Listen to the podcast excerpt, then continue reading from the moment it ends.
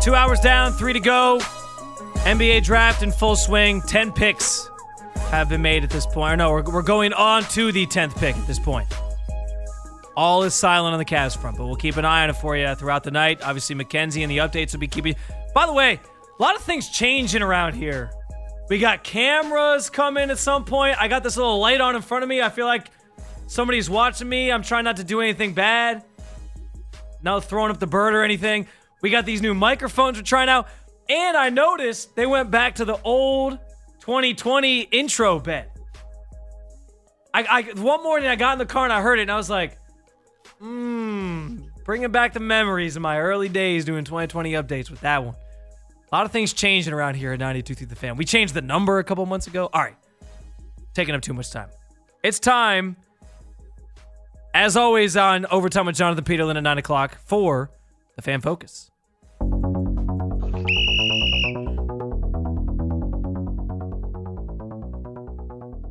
All right, first up, go to the morning show. Ken and Lima noting just how many practices are open to the public at training camp this year.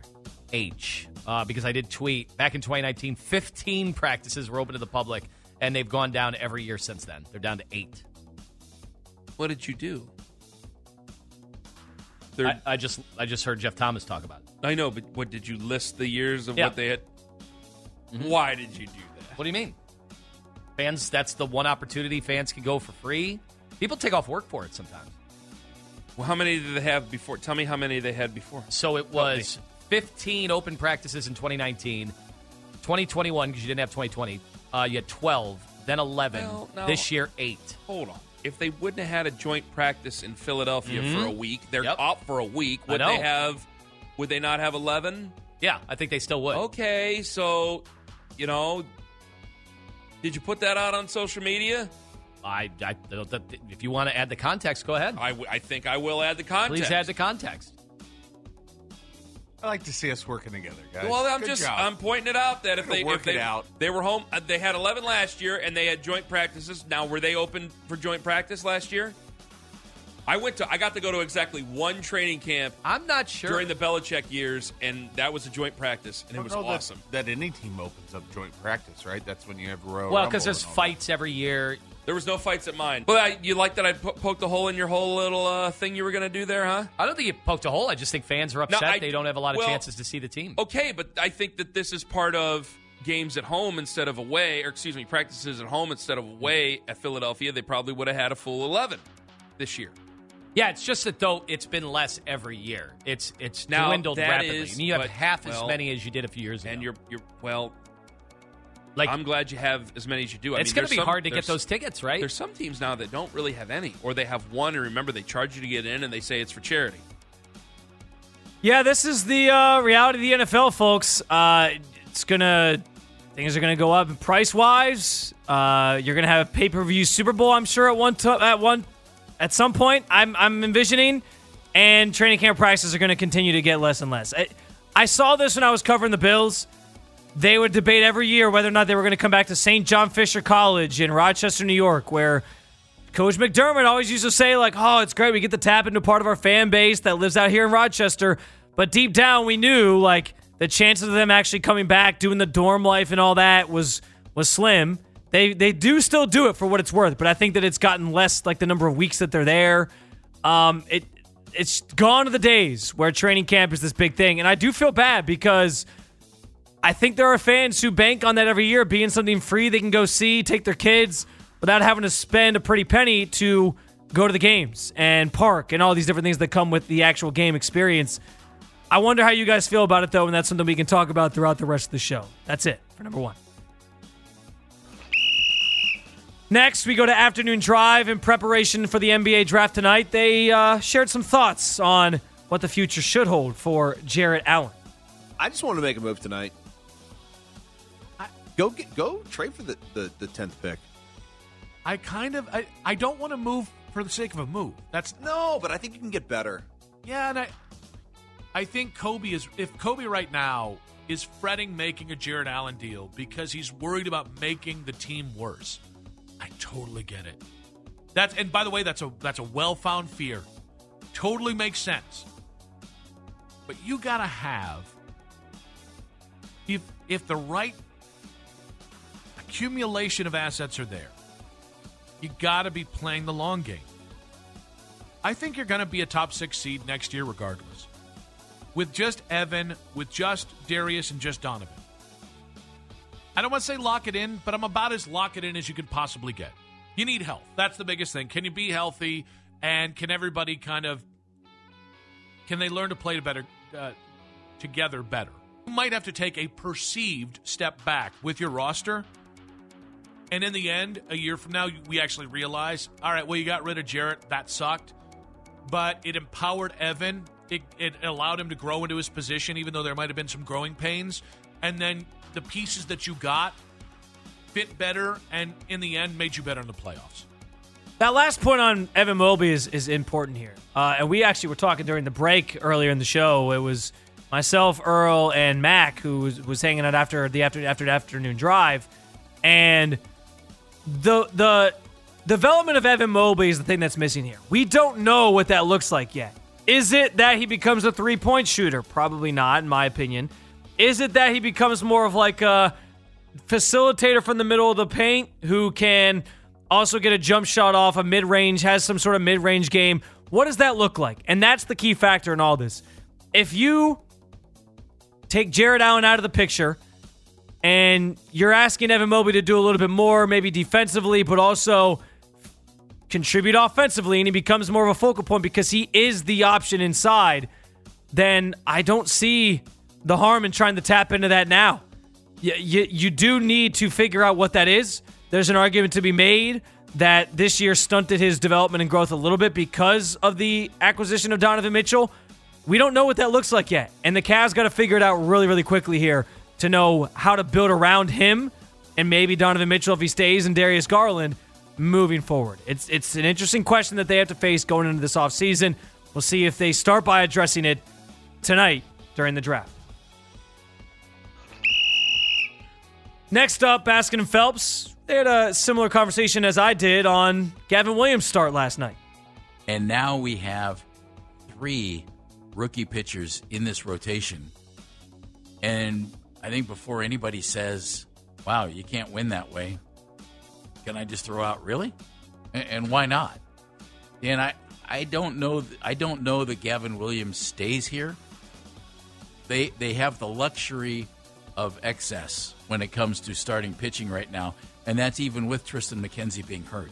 And it's even with Zach Plesac being sent down to AAA, being released, and then ending up, going back to Columbus.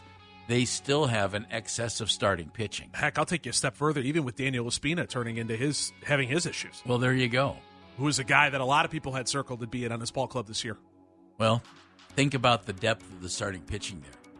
And it's pretty impressive is what it is. Now, it is, but so it's these concurring ideas that always go through your head. Like my buddy's dad always had this great line, and he would use it all the time, which is education is a lot like starting pitching. The minute you think you have enough, go get more. That's a good point for Menigan, but I do agree with Phelps rather, that, the fact that you have three young guys in this rotation right now, they're all pitching at a pretty high level, including Gavin Williams in his first start last night, and there's room to grow there, but you like what you saw, I think, for the most part. It's why I had the stance last hour to just ride this thing out with these young guys, knowing that you have a really good shot at winning the division anyway. I'm all in on getting these guys reps. Phelps mentioned he doesn't know if he's going to be up here long term. I hope they keep Gavin Williams up. I don't think there's anything to send him back down, especially with McKenzie now out for the foreseeable future. I continue to say probably the rest of the season they're going to shut him down, I would imagine. Seems realistic with an elbow injury. There's no reason to send him back down. Keep Gavin Williams up. Let these young guys get reps. I see what Menigan's saying on you can always use more, but where they're at right now I'm happy with, and there's so many unanswered questions with these guys. We got to continue to see who they are, what they are, and who's going to take the reins when guys like Shane Bieber are eventually moved at some point. Back to Afternoon Drive. I'm so glad that aliens came up on their show today. Another alien topic with Nick and Dustin. Witness Caden Little recalled that, quote, it was scary, as his immediate thought was that an attack by aliens was about to unfold.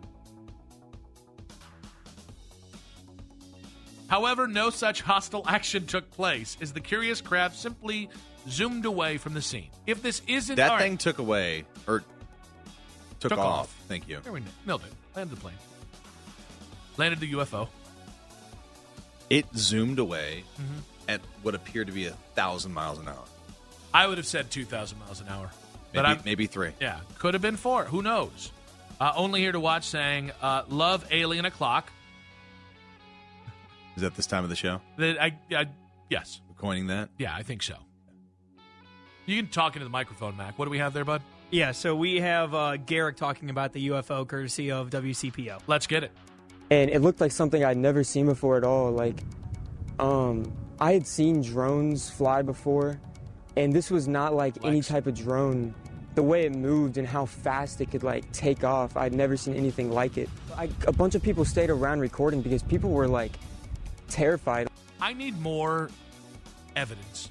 I need more angles. Like, we got, in the Las Vegas crash, we got the body cam, and then we got, like, the neighborhood, the Ring footage. What the hell is that thing called? Is it just Ring? Yeah, it's a doorbell camera. Doorbell camera. We got that. I need more angles from this. It feels like a lot of the angles are the same. I need, like, give me a couple different vantage points, and I'll be better to be able to tell here. I don't know what it is. First of all, I've been waiting for a day where I could talk about aliens off of Dustin and Nick, because they talk about this, it seems like, every day. I'm glad that today was the day that they brought it up, and I was able to be in here to host for JP, and now I get a chance to talk about it, because this is a fascinating subject to me. I wholeheartedly believe that we are not the only life forms out there in the galaxy. There has to be other life forms out there, and they call them aliens, call them UFOs, whatever. They're out there.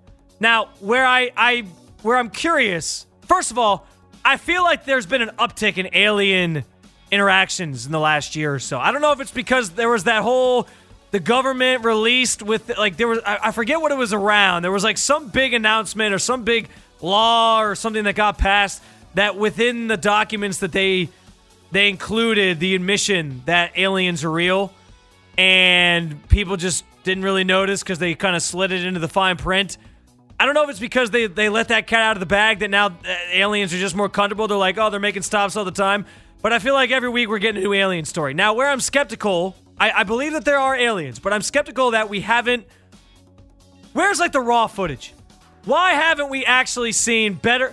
All these videos, it's, like, from yards away, and they're like, yeah, look, you can clearly see it's an alien, and it's just like a dot on your screen. You can't tell anything. I want to see actual evidence... video evidence. I don't understand how we don't have these capabilities. We can record on our phones anything. We have world star hip hop used to put out, like, the videos of people fighting each other. You remember that? And it was like the world star. Like, you used to get this stuff all the time. We can record anything instantaneously. But we can't get a good shot of UFOs. I agree with Nick that I need a little bit more evidence, but I do believe that there are aliens out there. I just want to see, like, full front view of an alien, close up. I know people are afraid and they want to stay away, but I'm still waiting for the day we get to see it. Why don't we have better video footage at this point? All right, final one. Back to the morning show. Ken and Lima talking about the rivalry between the Browns and the Bengals. And you said people would be happy to see Joe Burrow win a Super Bowl. I have several people agreeing with you. Yeah, I hope we sack him 10 times in that game in week one and win. But I'm saying if he's in the Super Bowl, yeah, I'm probably rooting for him. Your mental gymnastics is ridiculous, and it needs to stop. I'm not going to fake like I hate the guy when I don't. I'm not saying you need to hate the guy. You kind of are. No, I'm not. I'm not saying to hate Joe Burrow. I did not say to hate Joe Burrow. If you don't hate him, then how would you have a big problem if he won a Super Bowl? Is a nice because of who he plays for and because of the fan base. I don't hate the Bengals either. I don't know any Bengals fans. What do we know? James Rapine? That's about it. And he bothers me enough as it is. I went to school. I lived with two guys from Cincinnati, but I barely talk to them anymore. Well, I'm talking to the wrong person, so I'm going to ask the phones. 216-474-0092, because I want to know, before the Warriors were any damn good at all, how many Warriors fans did you know? Same thing. I mean, it's the same thing. I know that there's a history there. Like, Mike Brown hates the Browns, obviously. And there's a history there. But in our adult lives, I'd said, I've never seen the rivalry, quote unquote, like this. I've always been focused on the Steelers and Ravens. That's true. But I look at the Warriors and I go, how many people knew about the Warriors, cared about the Warriors before they were any good, and actually liked Steph Curry? And then all of a sudden, here they were. And how many people really like him then? Yeah, now you played against them in the finals. Things have changed. You can't play the Bengals in the Super Bowl. Well, to get where we want to go, we are going to have to go through Cincinnati. They're not going anywhere. But possibly not. I won't think with Joe Burrow they're going to go anywhere.